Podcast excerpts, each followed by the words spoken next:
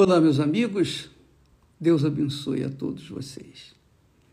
Ah, como eu queria, como eu quero que Ele abençoe vocês. Mas a bênção dele depende de cada um de nós. Ele quer abençoar todos. Ele é Pai. e como Pai, Ele quer abençoar todos. Todos. Todas as suas criaturas para que essas criaturas venham se tornar filhas dele. Então ele quer abençoar você. Só que você tem que entender que ele fala, a sua voz é poderosa. Não há como a pessoa não entendê-la. Quando ele fala, a pessoa entende perfeitamente. Ele fala uma palavra e você entende como se tivesse lido um livro inteiro. Porque uma única palavra dele faz a gente despertar uma fé, uma fé inteligente, uma fé racional, uma fé que pensa, que pensa de acordo com os pensamentos dele. Nós falamos ontem a respeito do amor e da fé. Quando a gente fala em amor, as pessoas pensam em sexo, em uma vida desregrada, uma vida vulgar, uma vida completamente voltada para o que sente ou deixa de sentir. E amor não tem nada a ver com sentimento amor, amiga e amigo. É o que Deus tem mostrado para conosco. O texto sagrado diz que Deus amou ao mundo, ao mundo inteiro, a todas as pessoas, de tal maneira, não foi sentimento, foi sentimento. Ele amou de tal maneira que deu quer dizer, se sacrificou, deu a sua vida, deu o seu filho, para que aquele que nele crê não pereça, mas tenha a vida eterna. Então Deus, em princípio, quer que todos sejam salvos, todos sejam abençoados. Foi esse o projeto de Deus. Só que o homem é cabeçudo, é cascudo, teimoso, orgulhoso. Essa é a realidade. Quer viver com Deus segundo a sua maneira, segundo as suas vontades, segundo as suas próprias leis, cobiças.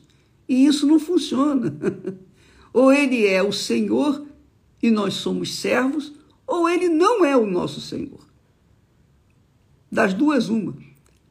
A pergunta é: ele tem sido o seu Senhor ou tem sido apenas um professor que ensina, que fala, que orienta e você vai ainda pensar se vai obedecer ou não?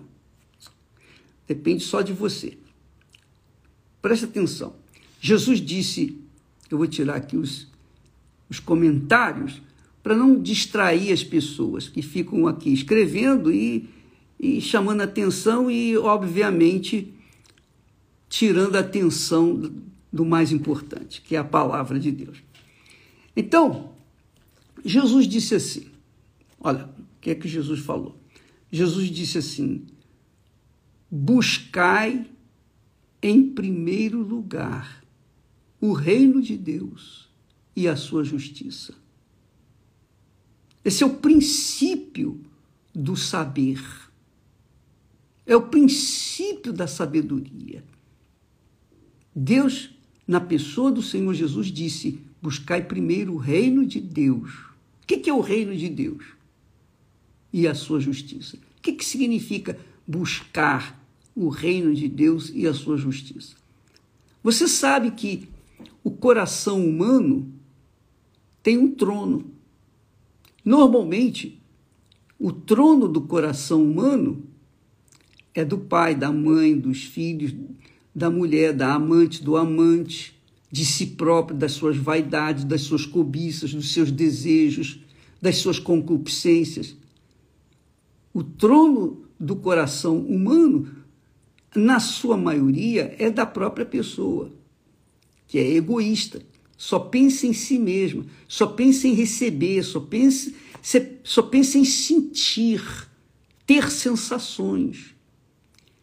Então, enquanto esse trono estiver ocupado pela pessoa ou pelas outras pessoas, talvez ocupado pelo sucesso, ocupado pelas atrações que o mundo oferece, que o diabo ofereceu a Jesus, a pessoa vai sofrer. Não tem jeito, vai sofrer, sofrer, vai gemer e ninguém pode fazer nada porque ela quis, ela quer assim. Ora bolas. Ela determinou ser assim, ela é teimosa. Ela não quer obedecer. Então, sofra. Porque é assim que acontece. Você sabe que todas as vezes que Israel virava as costas para Deus, Deus, o próprio Deus, suscitava, levantava inimigos para invadir Israel. Todas as vezes. E a mesma coisa acontece hoje. Deus permite, ele permite que o diabo e todo o seu inferno venha se voltar contra o ser humano, para que o ser humano venha despertar a sua fé na palavra dele, venha obedecer, venha se inclinar, venha se submeter, venha ser humilde, venha aceitar, acatar a palavra de Deus, obedecê-la e ter uma vida diferenciada. Quando Jesus fala buscai primeiro o reino de Deus, é o seguinte: cada um tem que decidir por si próprio. Ninguém pode decidir por ninguém. Só você pode decidir por você. Eu decidi por mim. Quando eu decidi sair do trono do meu coração e deixá-lo ocupar-se pelo próprio Senhor Jesus, na pessoa do Espírito Santo, a minha vida se transformou. A minha vida se transformou, como da água para o vinho. Mas, enquanto eu não fiz isto, eu sofria. Eu sofria e sofria e sofria. Até que finalmente levei dois anos para me converter, para finalmente dizer: Sim, Senhor, tem misericórdia de mim. Mas eu tive que descer no fundo do poço. Eu tive que ir lá no fundo do poço. E Deus permitiu para que eu viesse buscar a sua ajuda. É a mesma coisa. O sujeito só vai no médico depois que tem dor de barriga. E às vezes se a dor de barriga não é muito dolorosa, ele fica postergando. Até que chega um momento que a pessoa não aguenta. Ó, oh, doutor, por favor, me ajuda lá. Essa é a realidade. A mesma coisa é Deus. Minha amiga, meu amigo, o sofrimento que você está a passar nesse momento, Deus permitiu e permite. Ele permitiu. Talvez ele tenha suscitado esse sofrimento para você para falar com você, para despertar a sua fé, para despertar a sua inteligência, a sua razão. Ele nos deu a fé. Ele nos tem dado o poder da fé e o poder do amor, para que nós venhamos usufruir os benefícios de tudo o que ele criou. Olha, ele disse para Israel: Ah, se o meu povo me ouvisse, ah, se meu povo me escutasse, comeria o melhor desta terra. Olha que Deus é muito grandioso, nosso Pai. Comeria o melhor desta terra. Mas o, o povo cabeçudo orgulhoso, pedante, desconfiado, malicioso, fica a chupar dedos porque não quer obedecer. Então, quando você deixar, quando você permitir que o Senhor Jesus na pessoa do Espírito Santo, porque Jesus veio para nos salvar. O Pai enviou Jesus, o Filho, o Pai enviou o Filho para morrer por nós, para que então nós pudéssemos ser salvos e então ele nos encher do seu Espírito e fazê-lo, o Espírito Santo, morar, residir dentro de nós. Então, quando você permitir que o Espírito Santo venha reinar nesse trono que está aí dentro de você, dentro do seu coração, aí sim você vai saber o que é vida e vida com abundância.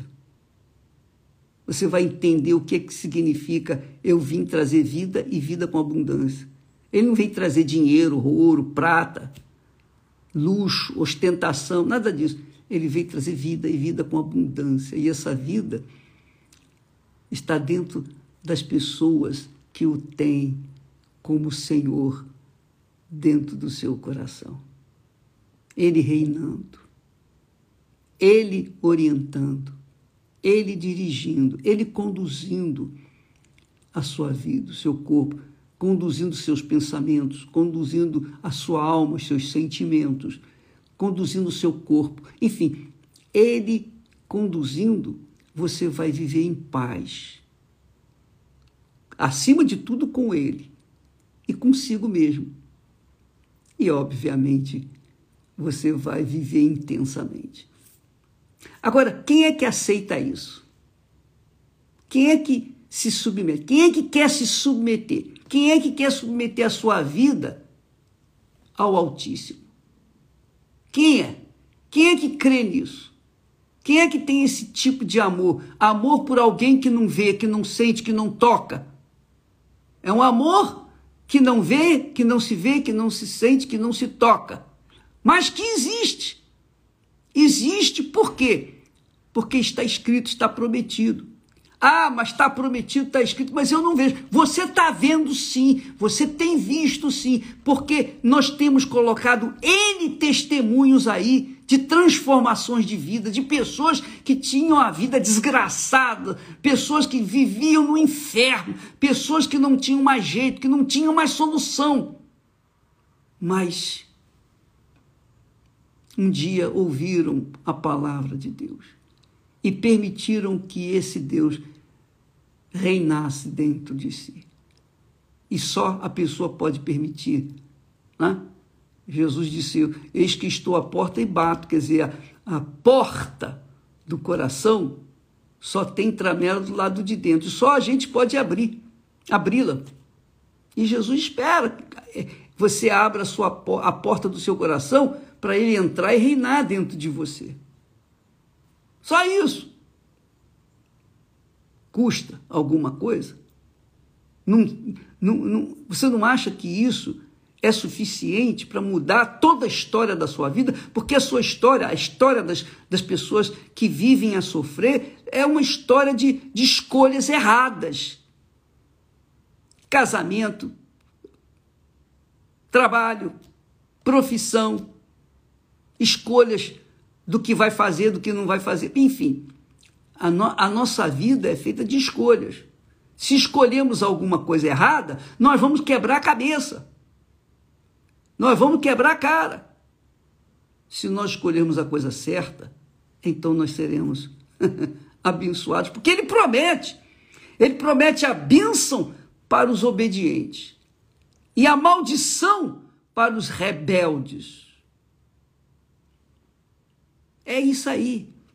Essa é a realidade, minha amiga e meu amigo. Eu sei que muitas pessoas não gostam dessa minha, do, desse meu discurso, que é um, um discurso duro. Mas eu não estou aqui para agradar quem quer que seja. Graças a Deus que eu não preciso isso.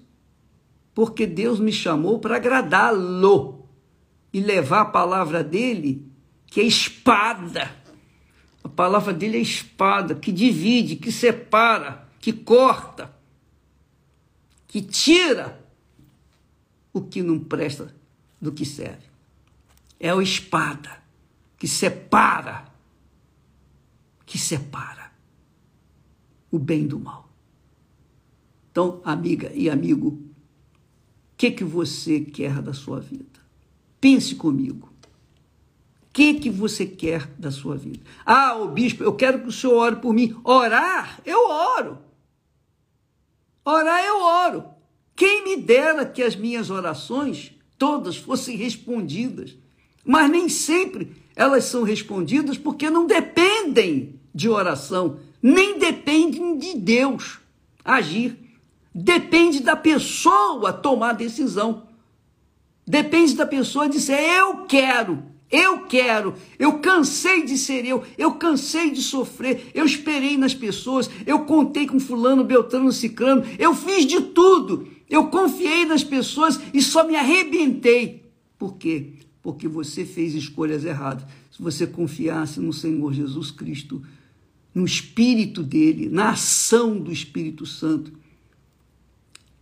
você já teria mudado a história da sua vida. Então, minha amiga e meu caro amigo, não me leva a mal, mas você está vivendo uma vida de péssima qualidade porque você não ouviu a voz de Deus. Você não, você gosta de ouvir a palavra de Deus. Talvez você seja uma viciada ou viciado em ouvir a palavra de Deus. Mas na prática, o que, que adianta? Que, que adianta você ficar ouvindo, ouvindo, ouvindo? Que bela mensagem, bacana, amém, amém, amém. Mas na hora da prática, você dá uma banana para Deus e fica fazendo o que você quer fazer. Não adianta nada, meu amigo. Então, oração resolve? Eu pergunto, oração resolve? Não, não resolve. Você não quer ouvir a palavra dele? Então, então Jesus disse, Jesus disse, buscai primeiro. E o que é que você tem buscado primeiro na sua vida? Fala a verdade. Dinheiro. Dinheiro. Sucesso. É isso que você tem buscado. Você tem buscado beleza, vaidade, você troca o nariz, você troca os olhos, você troca o rosto, você troca todo o seu corpo. Mas não tem jeito. Cedo ou tarde ele vai murchar igual maracujá de gaveta. Você já viu maracujá de gaveta? Pega o maracujá novo, coloca dentro da gaveta e deixa lá. Você vai ver, ele vai ficar murchinho. Igual chuchu murcho. Assim tem sido a sua vida. Por quê? Porque você é teimosa, teimoso, tem sido teimosa, tem sido teimoso, tem sido orgulhoso. Você quer vencer com a sua força, com a força dos seus braços, e você pensa que é alguma coisa para poder vencer. Não, minha amiga. Você só vence se o Senhor Jesus, na pessoa do Espírito Santo, estiver reinando dentro do seu coração, no trono do seu coração. É isso aí. Desculpa lá, mas eu tinha que falar isso, porque me dá revolta. Eu fico revoltado. Que a gente fala, fala, fala, fala, ensina, orienta, etc, etc. E tem burros velhos que estão carecas de saberem da verdade, mas não querem obedecer. Querem seguir seus próprios instintos como próprio, os animais. Os animais seguem os instintos. E são assim muitas pessoas. Jesus disse, ele disse assim, olha só como Jesus é maravilhoso.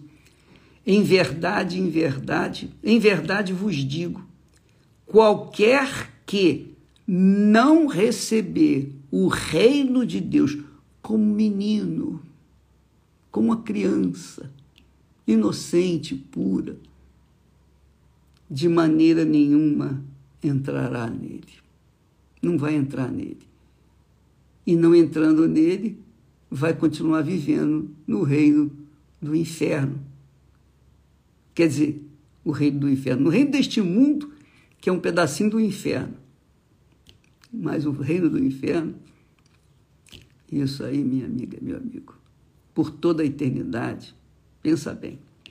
Jesus diz: quem não, não receber o reino de Deus como um menino, como uma criança, inocente, pura. Eu quero, Jesus, eu quero. Perdoa-me a minha as, as minhas vaidades, concupiscências, perdoa a minha a minha intransigência, perdoa meu orgulho. Perdoa-me, pelo nome de Jesus, me perdoe, Senhor. Tem compaixão de mim. Eu preciso, eu preciso, eu quero, eu quero mais do que tudo. Eu abro mão de amores passageiros, eu abro mão de prazeres, eu abro mão de vaidade, eu abro mão de qualquer coisa, qualquer coisa, eu abro mão de tudo para ter o teu espírito dentro de mim, me guiando 24 horas por dia. Oh, minha amiga, meu amigo. Ah, se eu pudesse, se eu pudesse, eu faria você entender aquilo que Deus me tem dado. E você teria, no mínimo, aquilo que Deus tem dado, me tem dado. Hoje, hoje, é dia do amor na Igreja Universal do Reino de Deus. É dia quando nós investimos pesado na reconstrução do eu, na reconstrução do seu lado emotivo, dos seus sentimentos. Veja só o que, que, o que, que está escrito aqui, que coisa maravilhosa. Ih, vou te, vai arrebentar. Olha só, vamos lá. É, Provérbios, capítulo 19, se eu não me engano, versículo 14. Que maravilha! Que, que coisa gloriosa! Está aqui escrito. Olha só. A casa, a casa, a propriedade e os bens, o dinheiro no banco, tudo que os pais têm é a herança dos filhos. Os filhos esperam a herança dos pais. Os filhos ficam esperando os pais passarem para a eternidade para possuírem os seus bens. Porém, porém, isso é forte, hein? Porém, está aqui escrito, porém, do Senhor vem a esposa prudente. Quer dizer, se por um lado, numa ponta, os cobiçosos estão esperando os pais morrerem para possuírem os seus bens, por outro lado, a herança, a herança dos filhos de Deus é uma esposa prudente. Essa, você sabe que o pai, antigamente era assim, o pai escolhia a noiva para os filhos. Foi assim com Abraão. Lembra de Abraão que mandou seu servo ir lá buscar a noiva, a esposa, para seu filho Isaac? Você lembra disso? Pois bem, esse era o costume antigamente. Então, o Pai eterno, o eterno Pai, que maravilha, é Ele que escolhe a noiva para o seu filho Jesus que é a igreja. Por isso que Jesus disse: muitos são chamados, poucos escolhidos, porque poucos prestam. Essa é a realidade. Então ele escolhe o melhor para o seu filho Jesus. Quem faz parte da igreja do Senhor Jesus, a igreja espiritual, então é a noiva do nosso Senhor Jesus Cristo. Mas no plano material, no plano humano, é assim que acontece também. O pai, o pai eterno, busca a esposa prudente para o seu filho. Foi assim comigo. Foi assim também com a Cristiane, com a Viviane. Eu falo na família, falo por mim. Então, ele me trouxe a Esther, a esposa prudente, a esposa que pensa de acordo com a vontade dele. Bom, amanhã eu falo mais, mas se você quiser mais saber mais a respeito disso, logo mais à noite no, no Templo de Salomão, Ren, o Renato e a Cristiane vão estar instruindo vocês, orientando vocês, passando para vocês as experiências deles, que é uma maravilha. A maior herança que o homem pode ter é receber uma esposa prudente do Senhor, é o presente, é a herança do Pai para os seus filhos.